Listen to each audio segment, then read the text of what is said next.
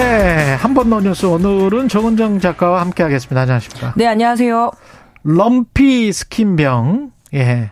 말도 어렵죠. 럼피 스킨 이게 뭡니까? 그러니까 lumpy가 이제 혹이 난다 이런 뜻이잖아요. 예. 그래서 이게 소에만 걸리는 일 각종 가축 전염 질병입니다. 소에 혹이 난다. 네, 그리고 아. 이제 뭐 낯선 질병인데 이게 축산업에 매우 이게 치명적일 것 같아요. 왜냐하면 예. 이번에 최초로 발생을 했거든요. 아.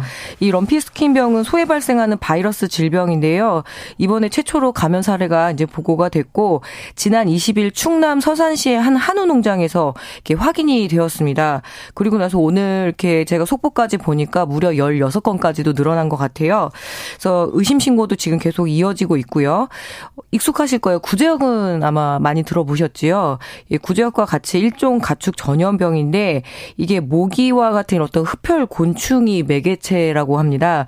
그래서 구제역 같은 경우는 조금 더 위험한 게 공기로도 전파가 되는데 이 럼피스킨병 같은 경우에는 모기나 어떤 게 물을 통한 이제 전염이 이루어지고 있다고 하는데 음. 현재 태안이나 김포, 평택 등 그러니까 서해안권에 우리나라 한우가 굉장히 많이 길러지고 있거든요. 근데 이게 점점 퍼지고 있어서 매우 지금 불안한 그런 상황입니다. 네. 정부는 지금 어떤 대책이 있겠죠? 예, 뭐 중앙사고 수습본부, 그러니까 중수 뭐 중수본이라고 하죠. 네. 이렇게 꾸려졌고요.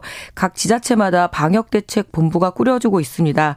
특히 이 서해안권을 중심으로 해서 이 추가 발생이 우려되기 때문에 지금 경기와 인천, 충남의 축산시설 종사자와 차량 등에게 일시 정지 명령을 24일 오후 2시까지 연장을 하는데요. 그렇군요. 예, 이동 네. 중지 명령이 되게 되면은 그 가축들뿐만 아니라 사료, 분뇨 차량 그리고 사람들까지도 딱 중지를 시키거든요. 그, 그 안에서만 움직일 수 있는 예, 거예요? 그러니까 움직이지 예. 말고 가만히 있어야 됩니다. 그러니까 예. 상당히 지역에는 어려움이 이제 좀 다가올 것 같고요.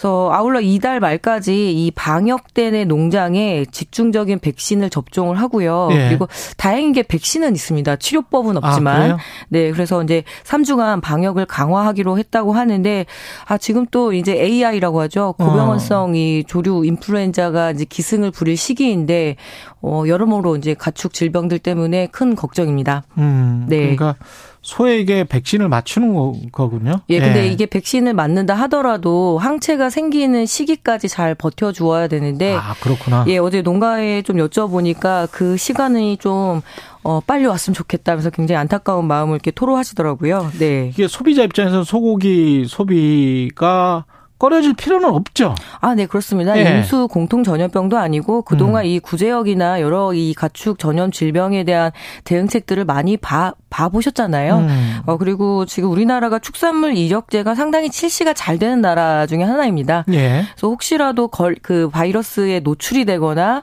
어, 감염이 된 가축이 시중에 유통될 확률은 거의 없다고 그렇게 보시면 될 것 같고요. 예. 다만 이 한우와 이 원유, 그러니까 즉 우유를 만드는 낙농가가 그동안 생산비가 상승돼서 안 그래도 상, 그랬죠. 상당히 그랬죠. 어려운 상황인데 이런 문제까지 겹쳐서 좀 걱정이 크고요. 또 11월 1일이 한우의 날이었습니다. 한우의 날이었군요. 예, 그래서 한우 관련한 여러 행사들을 준비하고 있었는데 예, 이제 속속 이런 행사 취소 소식도 들리고 뭐 경기 침체 때문에 한우 소비가 좀 많이 떨어져서 안 그래도 걱정이었는데요. 네. 예, 소비자들께서는 걱정하실 필요는 없을 것 같습니다. 네. 예, 기후 위기와도 연관이 있습니까? 네, 이 럼피스킨병뿐만 아니라 이제 익숙하죠. 아프리카 돼지열병 같은 경우에도 2019년에 최초로 발생을 했거든요. 음, 예. 아무래도 세계적으로 사람들과 어떤 물자가 이동하는 그 원인도 있을 거고 이런 낯선 바이러스 병이 어, 최초로 자꾸 발병되는 것도 결국 바이러스가 이제 기후 위기 때문에 승하게 된다라는 연구자들의 지적인데 있는데요. 결국에 사람이 벌인 일이어서 사람이 막아야 되는데 이런 일이 벌어지게 되면은 가축 방역에 종사하는 이 방역사들이나 종사자들이 굉장히 일이 어렵기로 유명합니다. 아, 그렇군요. 예, 그래서 네. 이런 어떤 사람에 대한 지원 그리고 연구 지원 놓치지 말아야 될 것 같습니다. 그리고 유명 연예인들이 주식 투자를 권유한다. 그런 이 광고가 저도 봤어요. 네, 저도 봤습니다. 셀럽 연예인들뿐만이 아니고 이른바 이제 셀럽들 뭐 이런 네, 뭐 사람들도 뭐 많던데 외식 사업자 백종원 씨부터 해서 심지어 문재인 전 대통령까지 이렇게 예, 마치 이렇게 책을 공짜로 나눠주는 것처럼 이벤트에 응모하겠느냐 하면은 아, 결국에는 클릭을 하게 되면 주식 리딩방으로 이렇게 이끄는데요. 음. 일례로 지금 코미디언 송은 송은희 씨가 최근 자신의 인스타그램에 사진을 도용당했다. 그 해당 사진과 광고는 불법이니 절대로 이렇게 연루되지 마라 각별히 주의를 부탁한다라는 이런 글도 음. 올렸는데요. 예. 어 아무래도 이렇게 낯설 이렇게 SNS에 좀 익숙하지 않거나 이렇게 되면은 좀어 저렇게 유명하고 공신력 있는 사람이 소개하는 주식이라면 관심을 또 갖게 될 테고요. 피해가 또 발생할 수도 있겠죠. 네. 주식 리딩방 이거는 저는 참 주식 오랫동안 투자했던 사람으로서 그 믿지 마십시오. 그냥 아예. 네, 그렇죠. 어떤 주식 리딩방도 안 가는 게 저는 좋은 좋은 것 같습니다. 예. 예. 뭐 사실 가장 큰 문제는 이 광고를 실어준 SNS 운영사잖아요. 네. 메타나 X 네. 같은 경우에.